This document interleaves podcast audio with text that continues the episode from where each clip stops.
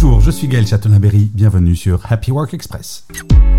Selon une étude du groupe de services RH Liantis qui a interrogé 9302 collaborateurs en 2022 à propos du bien-être psychosocial, 18,8% des salariés disent avoir subi des violences verbales de la part des collègues ou des responsables. Ce chiffre, personnellement, m'impressionne.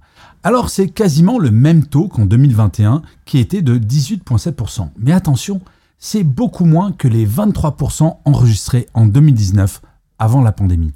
Marco Vandamme de Liantis suggère que la popularité du travail hybride pourrait expliquer cette baisse. Point intéressant cependant, en 2022, 23,1% des hommes ont signalé des violences verbales contre seulement, entre guillemets, 16% des femmes. Et depuis 2016, davantage d'hommes que de femmes rapportent de telles agressions verbales. C'est étonnant, non Merci d'avoir écouté cet épisode. N'hésitez surtout pas à vous abonner. Vous serez tenu au courant du chiffre du jour de demain.